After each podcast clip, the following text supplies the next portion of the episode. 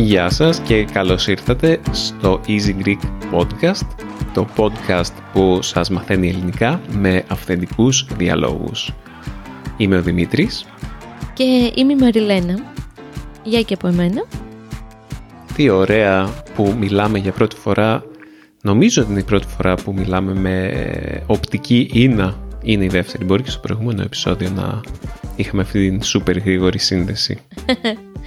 Ναι, δεν ταλαιπωρούμαστε πια για να φτιάξουμε ένα podcast, οπότε όλα καλά. Είναι μαγικό, παιδιά. Δεν ξέρω τι ίντερνετ έχετε στο σπίτι σας, αλλά εγώ για πολλά χρόνια είχα κάτι τραγικές ταχύτητες ίντερνετ στο σπίτι. Πληρώναμε για 24 ADSL, που είναι και ακριβή, αλλά τέλος πάντων ας μην μπούμε στις τιμές των εταιριών τηλεπικοινωνιών. Και συνήθως είχα κάτω από 8 Mbps, δηλαδή και αυτό είναι μόνο για το download. Στο upload ήταν πάντα 1 Mbps και χειρότερο, οπότε φανταστείτε μου παίρνανε ώρες. Το ανέβασμα των επεισοδίων του Easy Greek μου έπαιρνε ώρες. Αλλά τώρα μπορούμε να μιλάμε και να γράφουμε σε πραγματικό χρόνο. Αυτό είναι απλά φοβερό. Τι σου κάνει τεχνολογία. Και είμαι πάρα πολύ ενθουσιασμένος. Μαριλού, εσύ τι κάνεις? Εγώ σήμερα δεν θα μιλάω πάρα πολύ, μάλλον, όπως το βλέπω. Γιατί είμαι σαν το κοτόπουλο, που σημαίνει ότι νιώθω μια τρομερή κούραση από το πρωί, γιατί χθες έκανα το εμβόλιο για τη γρίπη, το H1N1, όχι για τον COVID, και δεν έχει πάει πάρα πολύ καλά, το ξέρεις. Γκρινιάζω από το πρωί, τυπωνάω και ναι, νιώθω λίγο αποσυντονισμένη, οπότε μπορεί να είμαι λίγο πιο ήσυχη σήμερα, μπορεί και όχι, μπορεί να με βοηθήσει το podcast.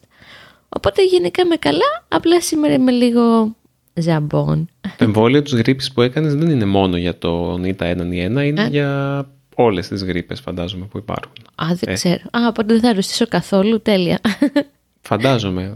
Δεν ξέρω, δεν έχω ιδέα τι έκανα. Έκανα αυτό που μας είπαν ότι πρέπει να κάνω για το μωρό, οπότε ναι, σήμερα δεν είμαι πολύ στα κέφια μου.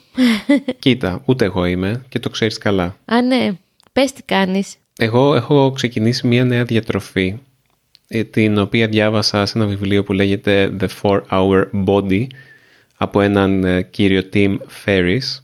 Αυτός είναι ένας τρελός, είναι τρελός και παλαβός, προσπαθεί να βρει τα μυστικά και τα κόλπα στα πάντα, να χακάρει τη ζωή του για να την κάνει πιο εύκολη και πιο αποδοτική. Είναι τέρας αποδοτικότητας και hacking, ας πούμε, της ζωής.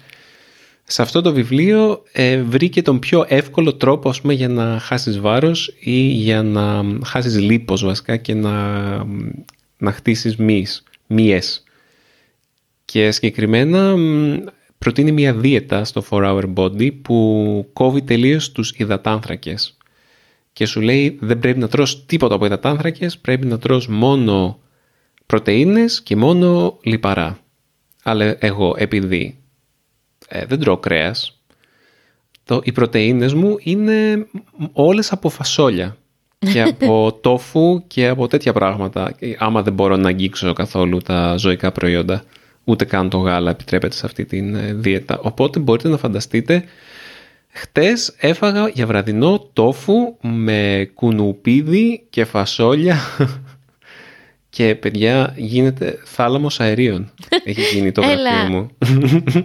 Γιατί να το μοιραστείς αυτό? Γιατί είναι η πραγματικότητα, γιατί εσύ δεν κλάνεις. Δημήτρη, δεν θα κάνουμε τώρα επεισόδιο τέτοιο. Εντάξει, αλλά απλά ήθελα να το μοιραστώ γιατί είναι κάτι το οποίο με έχει προβληματίσει, γιατί είναι, δεν ξέρω πώς θα συνεχίσω. Δεν είναι πράγμα αυτό. Κοίτα. Δηλαδή, ο κανονικός άνθρωπος που κάνει αυτή τη δίαιτα, αυτή τη διατροφή, γιατί δεν είναι ακριβώς δίαιτα. Είναι δίαιτα, μα θέλεις να χάσεις βάρος. Εγώ δεν θέλω να χάσω βάρος ακριβώς. Θέλω να αλλάξω τη σύσταση του σώματός μου, ας πούμε, κατά κάποιον τρόπο. Άμα δεν τρώω κρέας, την έχω πατήσει. Τι θα κάνω? Ναι, τι θέλεις να πεις, Μαριλού? Συγγνώμη. Αυτό που ήθελα να πω είναι να τα ξεχάσεις αυτά και να παραγγείλουμε ένα σουβλάκι διπλό γύρω μετά. Γιατί δεν γίνεται να είσαι εσύ σήμερα να μην μπορείς να λειτουργήσεις, εγώ να μην μπορώ να λειτουργήσω. Τι θα το κάνουμε το μωρό? Στον αυτόματο. κάποιος πρέπει να είναι καλά. Μια χαρά μπορούσαμε να τον κρατήσουμε. Δεν, αυτό δεν ήταν πρόβλημα, απλά ήμασταν λίγο πιο... υποτονικοί. Ναι, οκ. Δεν πειράζει, θα μας φτιάξει τη διάθεση το θέμα του επεισοδίου σήμερα. Το οποίο ποιο είναι? Θα σου πω, εγώ ενδέχεται να κοιμηθώ μέχρι να τελειώσει το επεισόδιο. Αστείευομαι. Λοιπόν, το θέμα του επεισοδίου σήμερα, Δημήτρη και αγαπητοί ακροατές, είναι αστεία και περίεργα επίθετα. Καταρχήν να ξεκινήσουμε με το δικό σου. Ναι. Καταρχάς θα ήθελα να πω να σας εισάγω στην ιδέα αυτού του επεισοδίου. Ότι ναι, είναι κάποια επίθετα που τα ακούμε και λυνόμαστε στα γέλια. Μας φαίνονται πάρα πολύ αστεία.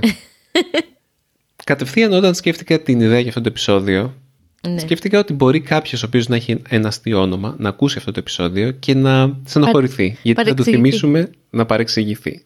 Και να στενοχωρηθεί, θα του θυμίσουμε ότι όλοι τον κοροϊδεύουν στη ζωή του γιατί έχει ένα όνομα το οποίο είναι απλά πάρα πολύ αστείο. Και εγώ είμαι ένας τέτοιος άνθρωπος, γιατί το όνομά μου είναι πολύ αστείο. Στα αυτιά πάρα πολλών. Βασικά δεν είναι αστείο, είναι παράξενο. Δεν είναι αυτόματα αστείο. Το επίθετό σου εδώ στην Ελλάδα ακούγεται αστείο, γιατί φαντάζομαι στην Αγγλία, ας πούμε, ή στην Αυστραλία είναι πολύ κοινό. Αλλά στην Ελλάδα όταν λέω hall, καταρχήν με κοιτάνε περίεργα σε φάση τι είπες, δεν καταλαβαίνουν, και μετά γελάνε. Σε μένα δεν γελάνε όταν το λέω. Είναι ευγενική. Ναι, μάλλον εξάντλησαν όλο το bullying στο σχολείο και στο στρατό και σε αυτά. Πες μου τι πέρναγες με αυτό το επίθετο hall. Καταρχάς, το πιο παλιό bullying που θυμάμαι, το πιο παλιό κορόιδεμα που έχω δεχτεί σε σχέση με το όνομά μου ήταν σε μια κατασκήνωση που ήμουν πόσο, 7 χρονών. Όχι. Και με λέγανε τρύπα. Δεν μπορούσαν να καταλάβουν τη διαφορά μεταξύ του hall και του hole. Δεν μου το έχεις ξαναπεί αυτό, για πες. Ναι, είναι το πιο παλιό. Και μετά μεγαλώνοντας άρχισα να ακούω πάρα πολλά. Προφανώς το προφανέστατο αστείο ήταν ότι με λέγανε κουζίνα. Με λέγανε μπάνιο, έλα μπάνιο εδώ. Έλα μωρέ Δημήτρη, δεν είναι μετά, ωραία πράγματα αυτά. Με λέγανε χολέρα. Okay. Στο γυμνάσιο ήταν πιο advanced, okay, πιο εξελιγμένο, ναι. Καλαμπούρι αυτό. Αλλά από ένα σημείο και μετά σταμάτησε. Νομίζω ότι είναι το σημείο όπου, όπως μου είχε πει και μία λοχίας μου στο στρατό, το όνομά σου ακούγεται σαν όνομα συγγραφέα. Ξέρεις, περνάει το σημείο όπου είναι αστείο και γίνεται κάπως εκλεπτισμένο. Δηλαδή υπάρχει μία τομή κάπου εκεί που άμα ο άλλος συνεχίζει να σε κοροϊδεύει είναι κάπως άξεστος. Αλλά άμα μπορεί να εκτιμήσει αυτό το όνομα είναι καλλιεργημένος. Το ίδιο σου είχε πει και η Νεφέλη που κάνουμε γιόγκα. Όταν της είπες χολ σου είπε «Α, όνομα συγγραφέα». Είδες, γύρισε μπούμερανγκ, γύρισε καλό Δημήτρη. Τελικά ναι, έπρεπε να υποστώ χρόνια κοροϊδέματος για να έχω τελικά ένα όνομα με το οποίο κάνεις καριέρα στα 30 μου. Ισχύει. Ναι. Γενικά να ξέρετε με τον Δημήτρη περνάμε πολύ ωραία όταν πηγαίνουμε μια βόλτα, ας πούμε στην Αθήνα βγαίνουμε ή κοιτάμε κουδούνια στις πολυκατοικίες και βλέπουμε περίεργα επίθετα. Αμέσως το λέω ένας στον άλλον. Έχει δημιουργηθεί έτσι σαν ένα παιχνίδι μεταξύ μας, ποιος θα βρει το πιο παράξενο επίθετο όταν θα πάμε μια βόλτα.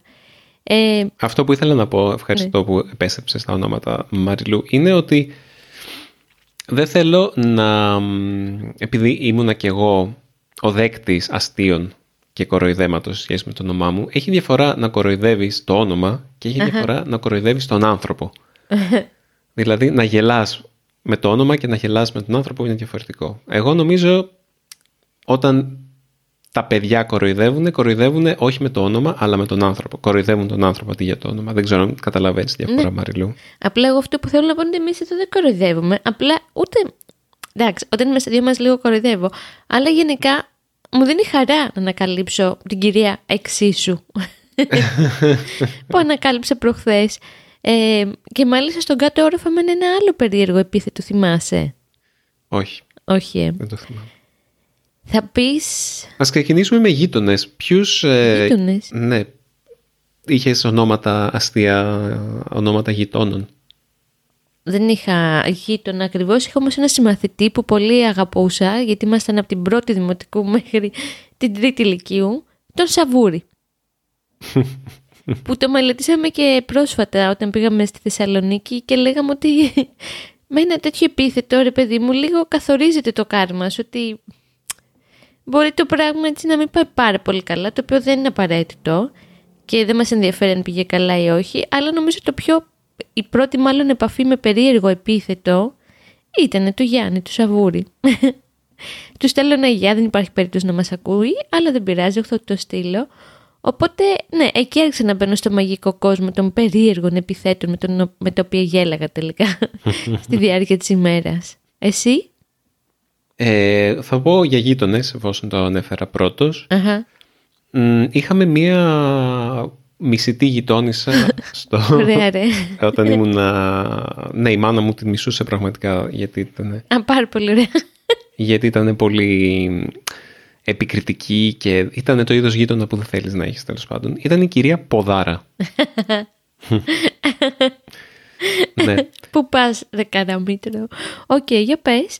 Και η κυρία Ποδάρα μου θύμισε μία άλλη κυρία στην Αίγινα που κάποτε νοικιάζαμε το σπίτι της, όταν ήμουν πολύ μικρός, η κυρία Μπουρδάρα. Α, ναι, το λύσεις. Η οποία νομίζω ήταν και κάποια βουλευτίνα, δεν είμαι και σίγουρος. Ναι. Και μετά όταν μετακομίσαμε στη Νέα Σμύρνη ξανά, μέσα στη Νέα Σμύρνη, οι διαχειριστές της πολυκατοικίας ήταν οι μαλακατέδες. Ήταν ο κύριος Μαλακατές και η κυρία Μαλακατές. Τι είναι αυτό που λες τώρα, δεν το ξέρω. Όχι, ήταν το όνομά τους. Μαλακατές λεγόταν ο κύριος. Ταιριάζει και με ένα επεισόδιο που θα βγάλει σε λίγο καιρό στο Easy Greek στο YouTube. Οκ, Μαλακατές. Δεν ξέρω να σχολιάσω πάνω σε αυτό, αλήθεια το λέω. Γενικά το μαλάκας με όλες του τις εκδοχές εμφανίζεται που και που σαν όνομα και σκέφτομαι. Αλήθεια. Εντάξει, μπορεί να μην υπάρχει κάποιος Κώστας Μαλάκας. Ναι, ρε. Ή μπορεί να υπάρχει και να αλλάζει το όνομα και να γίνεται Κώστας Μάλακας. Ναι, ή Μαλακοπιτουράς. Μαλακάς. Τώρα θυμήθηκα ένα άλλο που είπα για την αλλαγή του τόνου. Είναι κάτι το οποίο κάνουν στην Ελλάδα. Άμα έχουν ένα τέτοιο είδους όνομα, να πηγαίνουν και απλά να αλλάζουν τον τόνο. Όχι όλοι.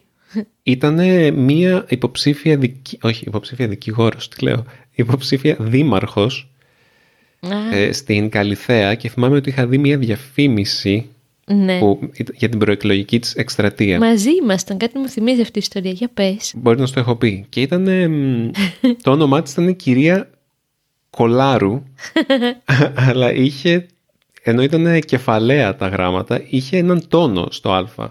Οπότε με έκανε να σκεφτώ ότι είχε υπόψη της ότι άμα δεν είχε τον τόνο σίγουρα θα την διαβάζανε η κυρία Κολαρού.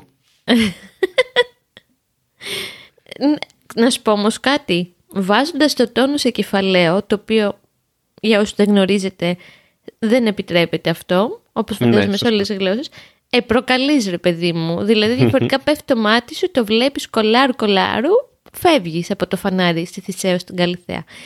Με τον τόνο έρχεσαι τώρα και σε παίρνει από τα μαλλιά όλους και σου λέει εντάξει, Κολαρού είναι, αλλά προσπαθεί να το σώσει. Κοίτα, Δημήτρη, ξέρεις τώρα ποια ιστορία θα πω. Λοιπόν, κάποιοι βάζουν τους τόνους, δηλαδή τους αλλάζουν για να είναι Κολάρου ή Κόλαρου ή δεν ξέρω. Κάποιοι όμως δεν θέλουν να βάλουν ούτε τόνο, ούτε θέλουν να αλλάξουν κάποια γράμματα και συνεχίζουν, για να το πω σωστά, να έχουν το επίθετο, το οποίο είναι έτσι λίγο ιδιαίτερο. Υπάρχει μια αγαπημένη ιστορία, στην έχω πει πολλές φορές και γελάω, που δούλευε κάποιος, δεν ξέρω, σε ένα ας πούμε δικηγορικό γραφείο και λεγόταν, συγγνώμη παιδιά, Ψολιάς. Παίρνει μια φίλη μου τηλέφωνο, ντρεπόταν να πει θέλω τον κύριο Ψολιά και λέει θέλω τον κύριο Τσολιά. Και απαντάει αυτός ο κύριος και λέει Ψολιάς κυρία μου, Ψολιάς, όχι Τσολιάς. Οπότε κάποιοι είναι συμφιλειωμένοι. Είναι πάρα πολύ αστείο αυτό. Και να έχεις ακούσει πάρα πολλές φορές αυτήν την ιστορία. Κάποιοι λοιπόν είναι συμφιλειωμένοι με το με την καταγωγή, γιατί είναι το κάτι σημαίνει το επιθετό σου. Η φημισμένη οικογένεια Ψωλιά. Ποιος ξέρει τώρα, η αλήθεια είναι ότι θα υπάρχει μια ωραία ιστορία από πίσω. Η δυναστεία. Ναι. Διαφήμιση. Ο χορηγός του σημερινού μας επεισοδίου είναι το italki, μια από τις μεγαλύτερες ιστοσελίδες που έχουν να κάνουν με ξένες γλώσσες στον κόσμο. Συγκεκριμένα το italki προσφέρει τη δυνατότητα σε όλους τους μαθητές ξένων γλωσσών να βρούνε τον δάσκαλο και τον καθηγητή ή δασκάλα ή καθηγήτρια της επιλογής τους. Δηλαδή είναι κάτι σαν βάση δεδομένων όπου μπορείς να μπεις και να ψάξεις με διάφορα κριτήρια όπως εμπειρία, όπως τιμή ή για παράδειγμα μητρική γλώσσα. Γιατί μπορεί να θέλετε ο καθηγητής σας να μιλάει την ίδια γλώσσα με εσάς. Μπορεί να είστε από τη Γερμανία και να θέλετε ο δάσκαλός σας να μιλάει γερμανικά και να συνεννοείστε έτσι. Αυτό μπορείτε να το κάνετε στο italki. Αλλά το σημαντικότερο πράγμα που προσφέρει το italki είναι τη δυνατότητα να εξασκείτε τη γλώσσα προφορικά. Πέρα από το να βρείτε έναν δάσκαλο με τον οποίο μπορείτε να κάνετε ιδιαίτερα μαθήματα tête-à-tête, όπως λέμε και στα ελληνικά, είναι το αμέσως καλύτερο. Αλλά εδώ που τα λέμε, ναι σίγουρα το tête-à-tête είναι ανώτερο σχεδόν από όλες τις απόψεις, αλλά τα μαθήματα εξ αποστάσεως έχουν ένα πράγμα που τα κάνει ανώτερα. Και αυτό είναι, βρίσκεται στο όνομα βασικά, είναι το ότι μπορείτε να κάνετε το μάθημά σας οπουδήποτε και αν βρίσκεστε. Ακόμα και στην παραλία. Άμα βρίσκεστε τώρα στο νότιο ημισφαίριο για παράδειγμα, όπου μπαίνει το καλοκαίρι. Έτσι, γιατί εδώ στο βόρειο ημισφαίριο τώρα έχει χειμώνα, σιγά σιγά κάνει κρύο. Λοιπόν, άμα θέλετε να δοκιμάσετε το italki, όπως έχουν κάνει ήδη πολλοί από τους ακροατές μας εδώ στο Easy Greek, έχουμε μια προσφορά για εσάς. Μπείτε στο go.italki.com/Easy Greek Podcast. Το ξαναλέω. go.italki.com/Easy Greek Podcast. Γραφτείτε και μετά από το πρώτο σας ιδιαίτερο μάθημα θα κερδίσετε $10 για το δεύτερο σας μάθημα. Δοκιμάστε το και πείτε μου τις εντυπώσεις σας. Ας επιστρέψουμε στη Μαριλένα για τα αστεία ονόματα. Υπάρχει και μία άλλη ωραία κατηγοριοποίηση, για να το πω σωστά, επίθετα και επαγγέλματα. Πώς το επίθετό σου μπορεί να επηρεάσει το επάγγελμα που θα κάνεις ή πώς το επίθετό σου καλό είναι να μην κάνεις ένα επάγγελμα, αλλά παρόλα αυτά θα το διαλέξεις. Για πες. Δεν θες να πεις εσύ ή θες να το πω εγώ πάλι? Ξέρω το ένα που θα πεις. Ωραία, πες το εσύ για να μην... Ο οποίος είναι ο πιο διάσημος πιλότος στην ιστορία της Ελλάδας. Και έχω ακούσει αυτήν την ιστορία από πολλούς διαφορετικούς ανθρώπους. Οπότε νομίζω ότι είναι μια κοινή εμπειρία, είναι μια μοιρασμένη εμπειρία. Ή αστικός μύθος, δεν ξέρω. Εσύ δεν το έχεις ζήσει? Δεν το θυμάμαι αν το έχω ζήσει ή αν... Και εγώ το έχω ακούσει τόσες φορές που έχει ενσωματωθεί στο κεφάλι μου. Νομίζω ότι αυτό είναι ο ορισμός του αστικού μύθου. Λοιπόν, πετώντας με αυτόν τον πιλότο, θα ακούγατε στις αναγγελίες πριν την αρχή της πτήσης: καλώς ήρθατε σε αυτή την πτήση της Aegean για Λονδίνο. Μαζί σας είναι σήμερα ο κυβερνήτης κύριος Χάρος. Θα τρέχα, θα φεύγα. Αλήθεια τώρα. Μιλάμε. Χάρος είναι ο... Ναι. Στα αγγλικά θα λέγαμε Grim Reaper. Είναι ο... Αυτός που έρχεται και σου παίρνει τη ζωή και σε πηγαίνει στην κατάσταση του θανάτου. Ναι, στην μυθολογία ήταν ο Βαρκάρης που παίρνεγε τον ποταμό Στίξ. Έπαιρνε τους, αυτούς που μόλις είχαν πεθάνει και τους πήγαινε στον κάτω κόσμο. Οπότε καταλαβαίνεις ότι και αεροπλανοφοβία να μην έχεις και να νιώθεις καλά, ότι θα πετάξω, παιδί μου, πάω ένα Σαββατοκύριακο στο Λονδίνο, όταν σε καλωσορίζει ο Χάρος, ένα τσίπημα το νιώθεις στην καρδιά. Εγώ πάντως, Δημήτρη, του βγάζω το καπέλο. Και δεν άλλαξε το επίθετο και έγινε και πιλότος. Θέλω να το γνωρίσω. Θα τον γκουγκλάρω όταν τελειώσουμε το podcast να δω τι φάση είναι αυτός ο άνθρωπος. Υπάρχουν άλλα τέτοια ονόματα τα οποία ταιριάζουν με το επάγγελμα, δηλαδή κάποιος έχει γεννηθεί για να γίνει κάτι? Ναι, θα σου πω. Ένα από το οποίο όταν το είχα δει είχα ενθουσιαστεί, το είχα μοιραστεί με όποιον βρισκόμουν εκείνη τη στιγμή μέσα στο αυτοκίνητο. Δεν είναι τόσο αστείο βέβαια. Υπάρχει λίγο πιο κάτω από το σπίτι μας, μπορεί να μην στο έχω πει, χτίστηκε τα τελευταία χρόνια ένα πολύ μεγάλο σχολείο, μόνο για κορίτσια, πολύ ειδικό σχολείο τέλος πάντων, η Ράλιος, και η κυρία νομίζω που σχεδίασε το έργο αυτό λεγόταν Κοπάνα.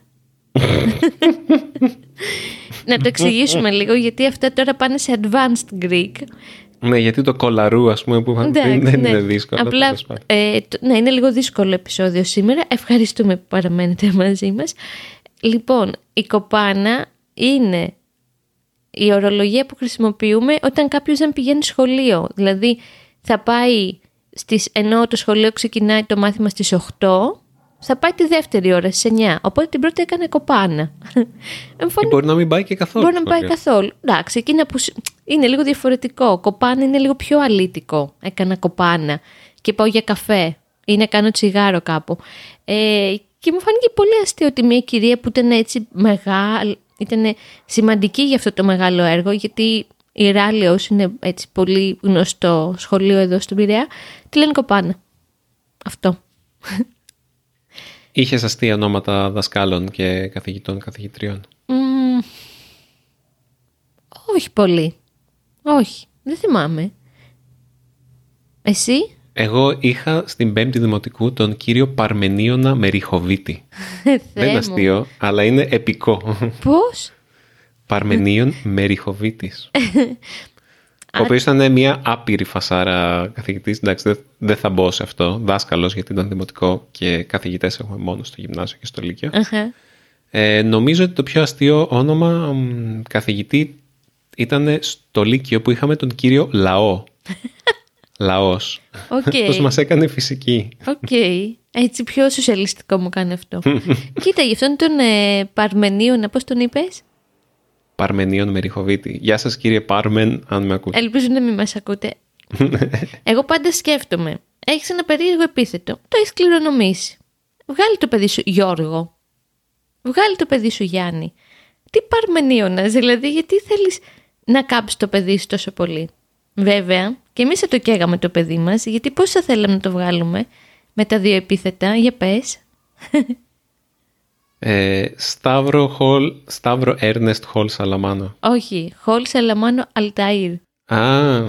Εντάξει, δεν είναι αστείο, αλλά ναι, αυτό που λέω, ότι δώστε κάτι απλό ρε παιδιά. Ναι, θέλαμε για περίπου 20 δευτερόλεπτα να ονομάσουμε το παιδί μας Αλταΐρ. Δεν φταίγαμε εμείς. Ναι, υπολέγαμε σε αυτή. Ναι, μας είχε πάρει το μυαλό. Πες μου το επίθετο που ανακάλυψε τη Θεσσαλονίκη και γέλασες πάρα πολύ. Τρόλ. Δεν θυμάμαι που το είχα δει. Πρέπει να ήταν σε μια πινακίδα. Δεν θυμάμαι τι έκανε αυτός ο κύριος. Αλλά ήταν ο κύριος Πεφτουλίδης. Τέλειος. Και εδώ θέλω εξηγήσει όμως, για να καταλάβουν οι φίλοι μας που μας ακούνε. Ναι. Λοιπόν, όταν κάνεις καμάκι σε κάποια... Τι σημαίνει κάνω καμάκι? Όταν φλερτάρεις με κάποια... Ωραία, πες το εύκολα. Ένας τρόπος να το πεις αυτό, να περιγράψεις την πράξη, είναι ότι την πέφτεις σε κάποια, σε κάποιον. Και άμα την πέφτεις σε κάποιον ή κάποια, είσαι πέφτουλας. Είσαι πέφτουλας άμα το κάνεις πολύ αυτό και άμα το κάνεις με έναν έντονο και άκομψο τρόπο. Οπότε ο κύριος Πεφτουλίδης είναι πέφτουλας. Και μετά σκέφτομαι, ο κύριος Πεφτουλίδης μάλλον για να ισοσταθμίσει το disavantage. Το μειονέκτημα. Μπράβο, το μειονέκτημα που του έχει δώσει το όνομά του. Θα είναι πολύ gentleman και... Ξέρεις, θα είναι πολύ ευγενικός και θα φυλάει το χέρι της δεσποσίνης. Ναι, για να επέλθει μια ισορροπία, να μην είναι το αυτονόητο. Λοιπόν, φτάνουμε κοντά στο τέλος εκπομπής. Όχι κιόλας. Και έχω... έχεις τη λίστα. Έχω τη λίστα, κράτησα... Δεν έκανα καμία σοβαρή έρευνα, απλά έκανα ένα γρήγορο γκουγκλάρισμα και το πρώτο πράγμα που μου βγήκε σας το παρουσιάζω. Κυρίως όμως θέλω να το παρουσιάσω στην Μαριλού. Εγώ δεν την ξέρω τη λίστα, μου είπε να τη διαβάσω και είπα όχι, οπότε να είμαστε αυθόρμητοι. Για πάμε. Παράξενα υπαρκτά ονόματα από τους τηλεφωνικούς καταλόγους Ελλάδας. Wow, ωραία έρευνα. Ακίνδυνος Αλβανός. Αυτό είναι όνομα επίθετο. Ναι, okay. Όνομα επίθετο. Είναι πρώτα τα ονόματα και μετά τα επίθετα. Ναι. Ακίνδυνος Αλβανός. Τώρα, το ακίνδυνος δεν θέλω να σχολιάσω γιατί να ονομάσεις το παιδί σου ακίνδυνο. Λέγανε τον μπαμπά σου ακίνδυνο. Ναι, τέλος πάντων. Ποιος έβγαλε πρώτος το παιδί του ακίνδυνο? Δεν ξέρω. Και γιατί να το κάνει αυτό? Δεν έχω ιδέα. Τέλος πάντων. Σεραφίμ Μπουφές. Τον αγαπώ τώρα που κάνω δίαιτα και πεινάω. Ωραία. Αγλαία Βουνοτρυπίδου. Σουλτάνα Κουτσουκλανιότογλου. Αποκλείεται. Δεν είναι μόνο τα επίθετα, έχουν και επικά ονόματα. Είναι ο συνδυασμός καταπληκτικός. Πώς την είπες? Δυσκολεύομαι να πιστέψω ότι αυτοί οι συνδυασμοί ονομάτων και επιθέτων είναι πραγματικοί. Θα σου πω μετά. Σουλτάνα Κουτσουκλανιότογλου. Οκ. Τίμιος, τέλειος. Δυνατό, αυτό πάρα πολύ δυνατό. Δεν το περίμενα. Είναι το αντίθετο του Σαβούρη. Άμα είσαι τέτοιο όνομα, δεν μπορείς να πας άσχημα στη ζωή σου. Ή μπορείς ρε εσύ, γιατί καταπίεσαι πάρα πολύ και λες άιση χτίρια πια. Με αυτή τη βλακία που με κυνηγάει δεν θα κάνω τίποτα. Μηδέν. Νιχυλισμός. Για πες επόμενο. Κάρολος Φρίκης. Θα τα βάλω όλα αυτά στο Facebook και δεν θα υπάρχουνε. Μπορεί να υπήρχαν κάποτε. Μιλάμε τηλεφωνική κατάλογη. Εντάξει, να έχεις δίκιο. Έχεις και άλλα. Πολλά είναι. Κάρολος Σκορδαλιάς. Μετά το Φρίκι. Βρασίδας Βρικόλακα. Είναι ακριβώς μετά το προηγούμενο. Δημήτρη, νομίζω λες βλακίες. Ενώ όχι εσύ, αυτό που βρήκε. Τι Βρικόλακας ρε. Υπουργός Ξυπόλητος. Άκου το επόμενο. Κρίση με όμικρον γιώτα, όπως το Κρίσος φαντάζομαι. Ναι. Πετρελαίου.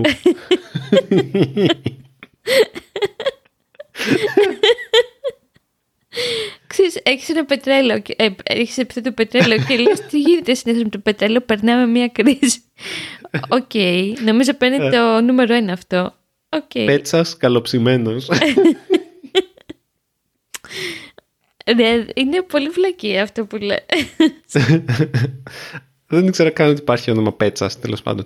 Αριστομένης Φάλαινας. Εντάξει. Ολυμπία Φάρσαλα.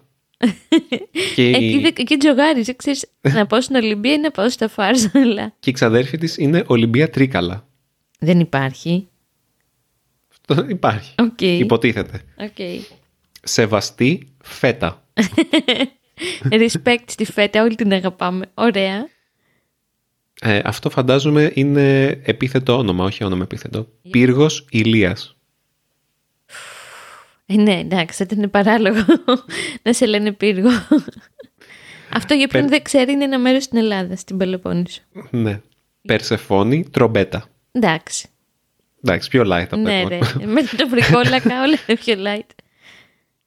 Ευλογέτα τσουτσούνι. Αυτό δεν το δέχομαι ότι υπάρχει.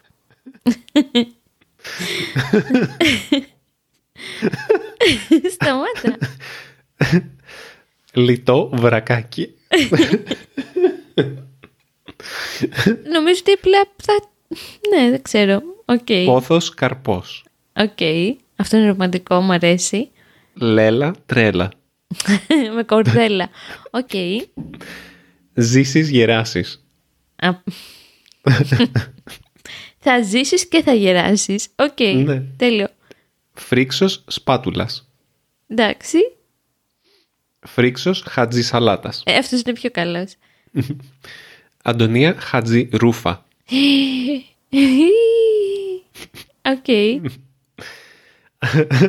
Πώς θα τα πεις ακόμα? Έχει πολλά. Αριστοτέλης ξεσφιγγούλης. Είναι και δύσκολες λέξεις αυτές. Και είναι άλλο αριστοκράτης ξεσφίγγης. Θα κάνω παρέα. Πες άλλα τρία, βρες τα τρία πιο τέλεια. Ακριβή γουρούνα. Θεέ μου, θα τρελαθώ. Χαριτωμένη ταράτσα. Πώς? Χαριτωμένη ταράτσα. Νομίζω ότι απλά οι γονείς τρολάραν τα παιδιά τους. Δεν μπορώ να βρω καμία άλλη δικαιολογία. Για πες και το καλύτερο για το τέλος. Δεν μπορώ. Είναι όλα ένα και ένα.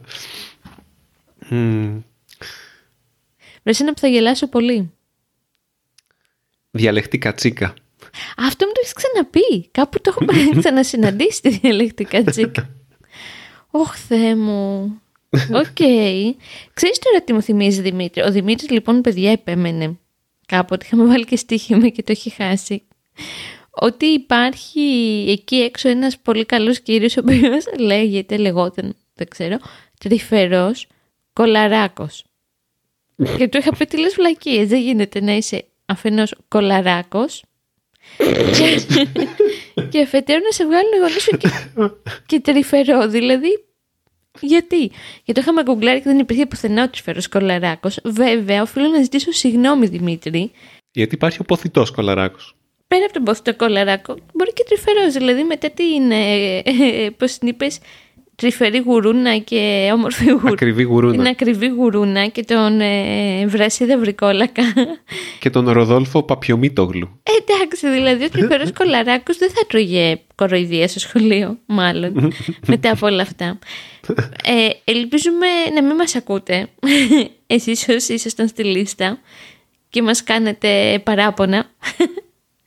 Ναι, γιατί και εγώ λέγομαι Χολ, οπότε... Τι μπορώ να πω, Δημήτρης Χόλ και αυτό αστείο δεν είναι. Και εγώ έχω ένα πολύ βαρετό επίθετο, οπότε ναι, θα ήθελα να με λένε Βρικόλακα. Όχι, δεν θα ήθελα. Απέσαι για το Λαγουδάκο για κλείσιμο. Α, ναι, λοιπόν, πού το θυμήθηκες. Λοιπόν, Δημήτρη, όταν ήμουνα στην πρώτη δημοτικού 6 χρονών, που ήταν η πρώτη τάξη στο σχολείο, είχα αγαπήσει ένα αγόρι, εννοείται πάντα αγαπούσα τα αγόρια πολύ, τον οποίο τον λέγανε Λαγουδάκο. Και του λείπανε όλα τα μπροστινά του δόντια. Τι σοϊ Λαγουδάκος είναι αυτός χωρίς δόντια μπροστινά, δεν ξέρω. Ελπίζω να τα έβγαλες στην πορεία της ζωής. Ναι.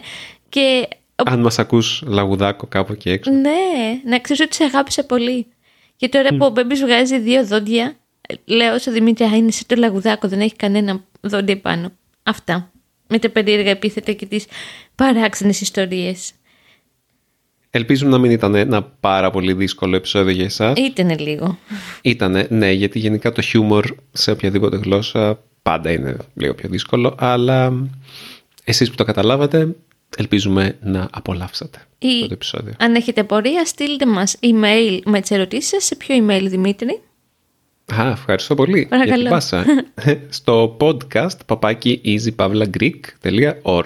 Τέλεια. Και μπορείτε να μας αφήσετε και ένα σχόλιο στο easygreek.fm. Ωραία. Και τα ηχητικά μηνύματα μας αρέσουν ιδιαίτερα. Τα περιμένουμε πώς και πώς. Ευχαριστούμε πάρα πολύ για την υπομονή και την αγάπη σας.